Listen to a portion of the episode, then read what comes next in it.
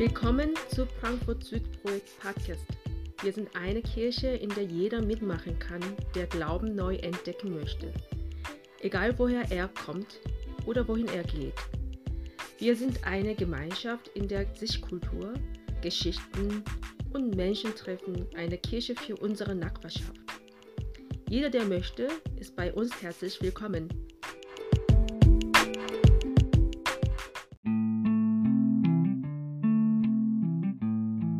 Jeremia 29, 1 und 4 bis 7.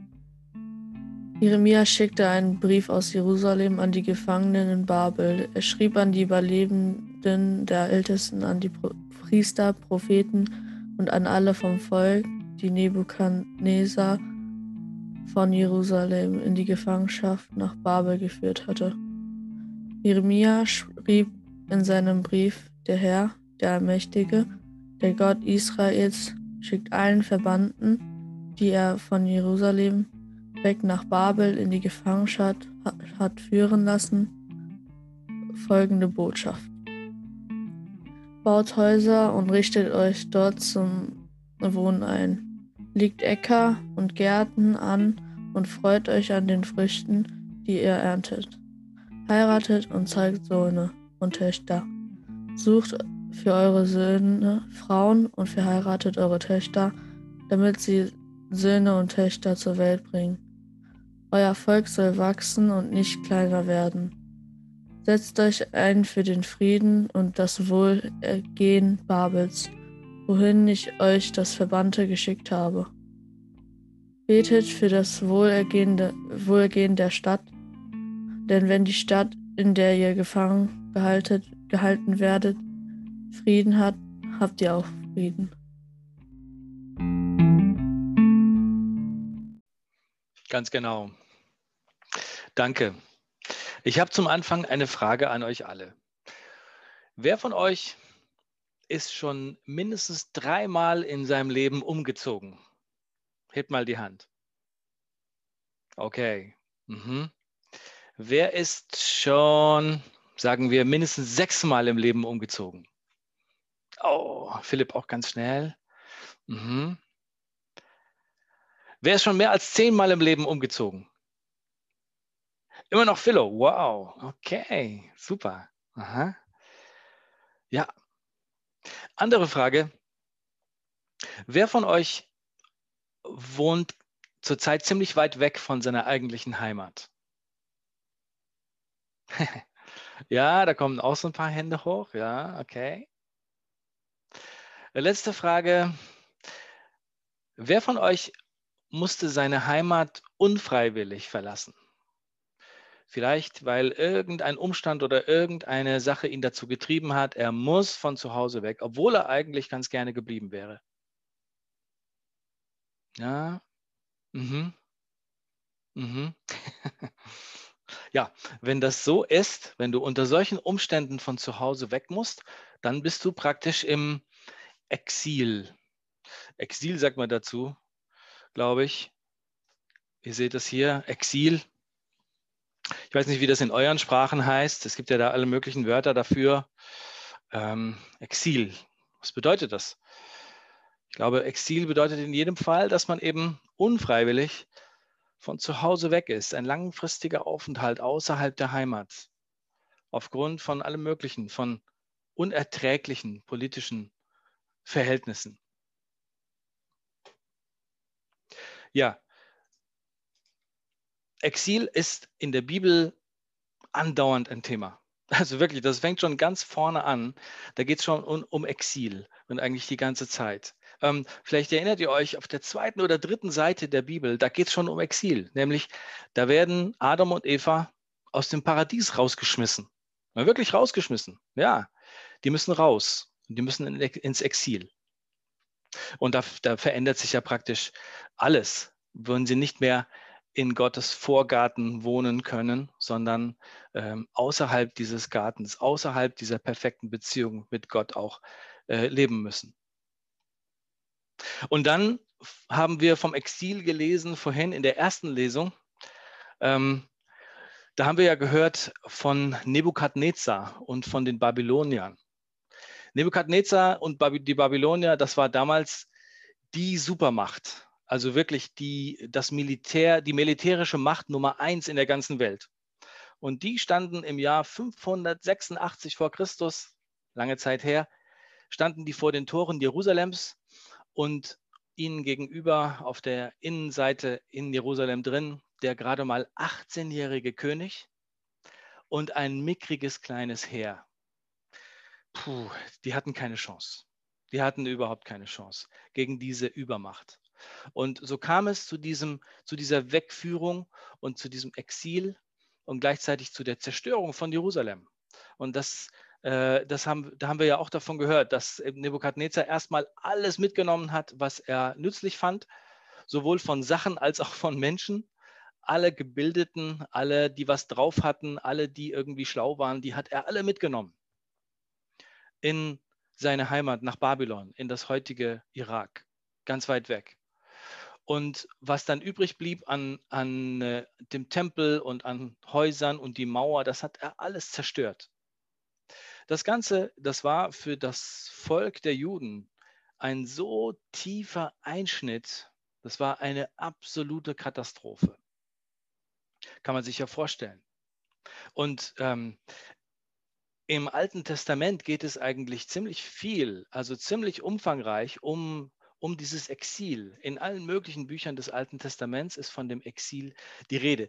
Und ulkigerweise heißt es dann manchmal ja vor dem Exil oder in dem Exil oder nach dem Exil. Also das war so ein Einschnitt wie in unserer Zeit, ja, der Zweite Weltkrieg. Ja. Manchmal sagen wir ja so, ach, das war vor dem Krieg und ja, nach dem Zweiten Weltkrieg oder Heute sagen wir, ah, das war vor Corona und jetzt in der Corona-Zeit und hoffentlich können wir dann mal von nach Corona sprechen irgendwann.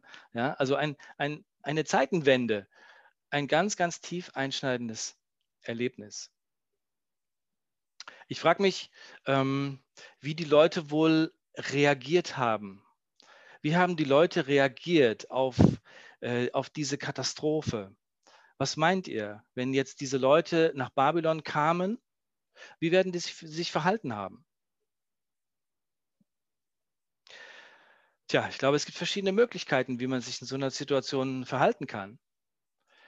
Die erste, die erste Reaktion, die mir in den Sinn kommt, ist Rebellion. Rebellion, das ist, denke ich, ziemlich naheliegend. Ja? Zumindest so eine innere Rebellion. Also wenn ich meiner Heimat beraubt werde, meiner ganzen Wurzeln, meiner Umgebung, ich werde irgendwo in einen ganz anderen Kontext reingeschmissen, obwohl ich das gar nicht möchte, dann rebelliert ja was in mir. Und je nachdem, wie stark diese Übermacht ist, dann werde ich vielleicht auch ähm, aktiv Widerstand leisten und mir sagen, also denen werde ich zeigen, denen gönne ich nichts. Rebellion.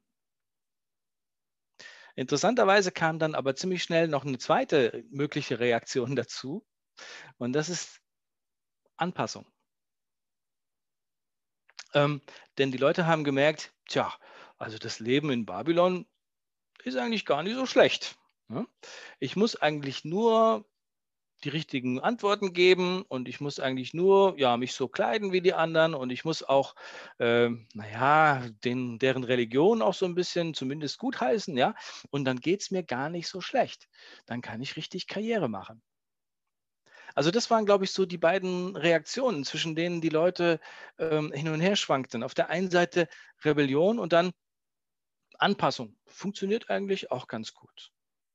Tja, und in diese Situation rein kommt ein Brief. Ein Brief von Gott. Ja, ist echt so.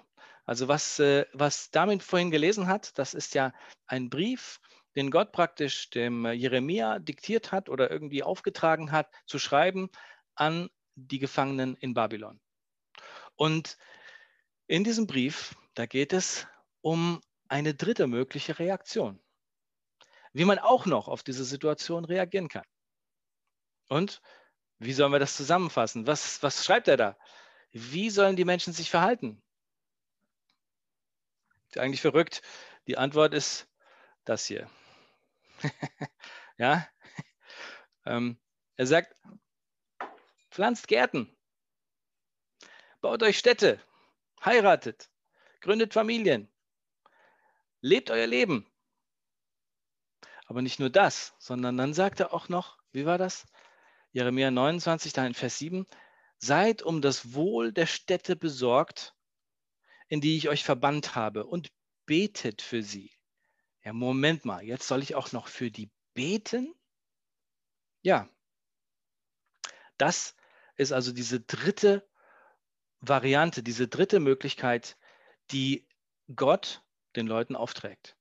Nicht Rebellion, nicht Anpassung, sondern, tja, wie sollen wir das zusammenfassen? Ich möchte es mal so versuchen. Wir könnten sagen, mitgestalten. Mitgestalten. Also das Leben prägen auf unsere Art, uns bemerkbar machen und gleichzeitig Farbe bekennen. Nicht hinterm Berg halten, sondern eine gerade Linie haben. Und das Ganze genau da, wo wir sind. Ja, vielleicht in Babylon, vielleicht in Frankfurt. Mitgestalten und Farbe bekennen. Das ist der dritte Weg, den Gott aufzeigt. Und so möchte er, dass die Leute in Babylon leben.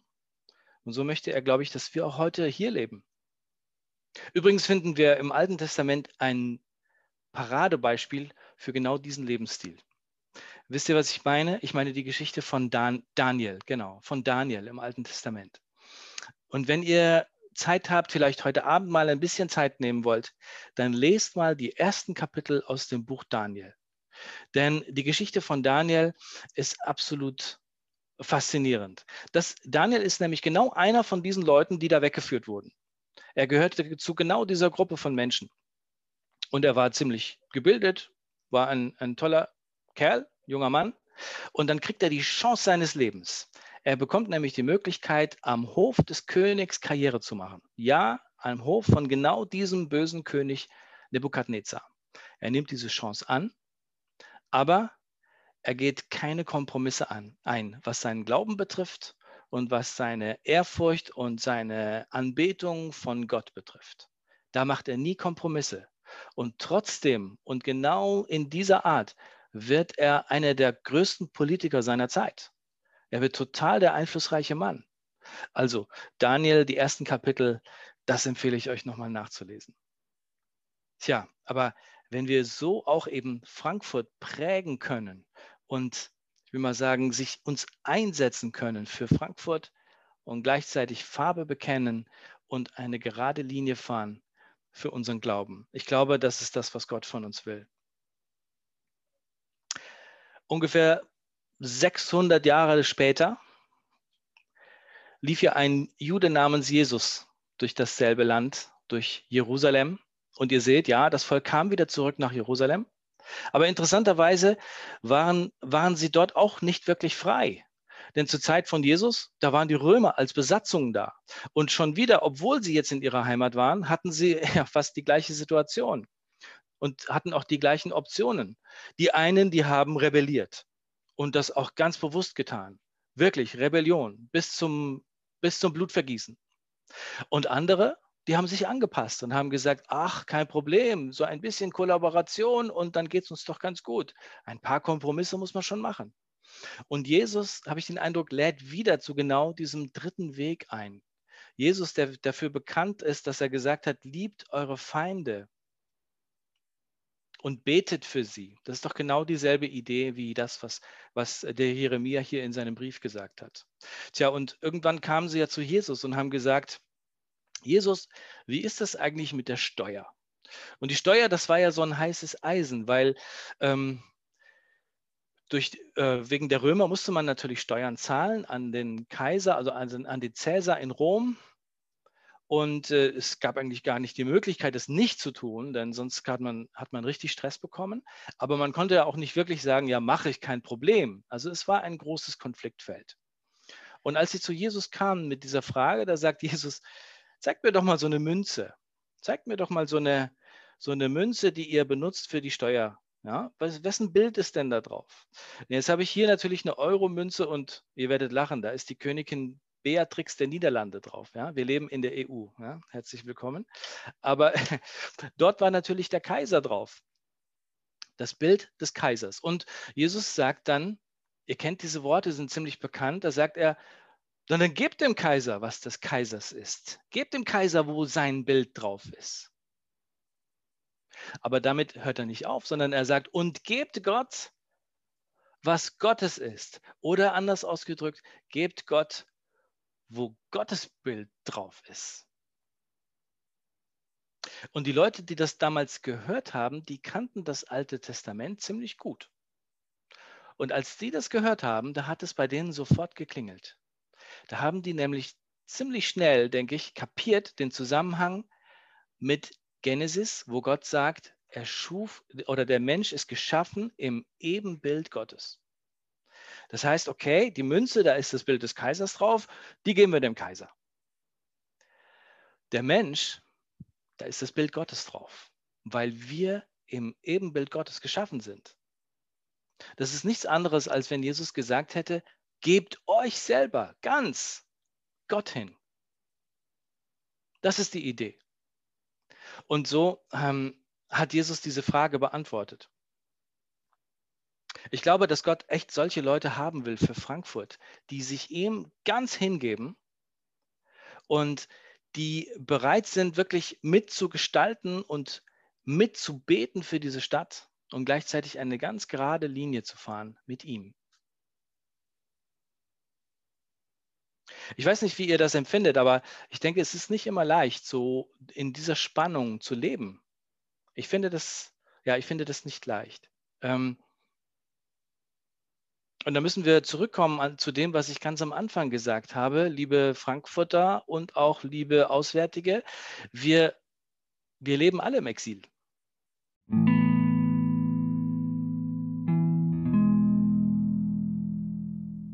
Wir leben alle im Exil, weil wir aus dem Paradies rausgeschmissen wurden. Richtig? Unsere Vorfahren Adam und Eva sind rausgeschmissen worden. Und Jesus hat gesagt, dass er den Weg wieder frei gemacht hat, dass wir praktisch wieder in diese Beziehung mit Gott kommen können und sozusagen wieder in den Garten zu Gott kommen können und bei ihm Ruhe finden können. Ja, Jesus hat zu seinen Leuten gesagt, ich komme und ich mache alles neu. Und dann werdet ihr bei mir zu Hause sein. Lass uns noch beten. Großer Gott, du bist so gut. Danke, dass wir bei dir echt zu Hause sein können. Und Gott, wir, wir möchten gerne für Frankfurt beten und uns für Frankfurt einsetzen und diese Stadt segnen in deinem Namen. Gott, wir beten, dass du unsere Herzen ganz nah bei dir hältst und dass wir mit dir gehen ohne Kompromisse, so wie der Daniel. Und dass wir erleben, wie du segnest und wie du uns Ruhe gibst. Egal, ob wir jetzt weit von unserer eigentlichen Heimat leben oder ganz nah. Das beten wir im Namen von Jesus, unserem Herrn. Amen.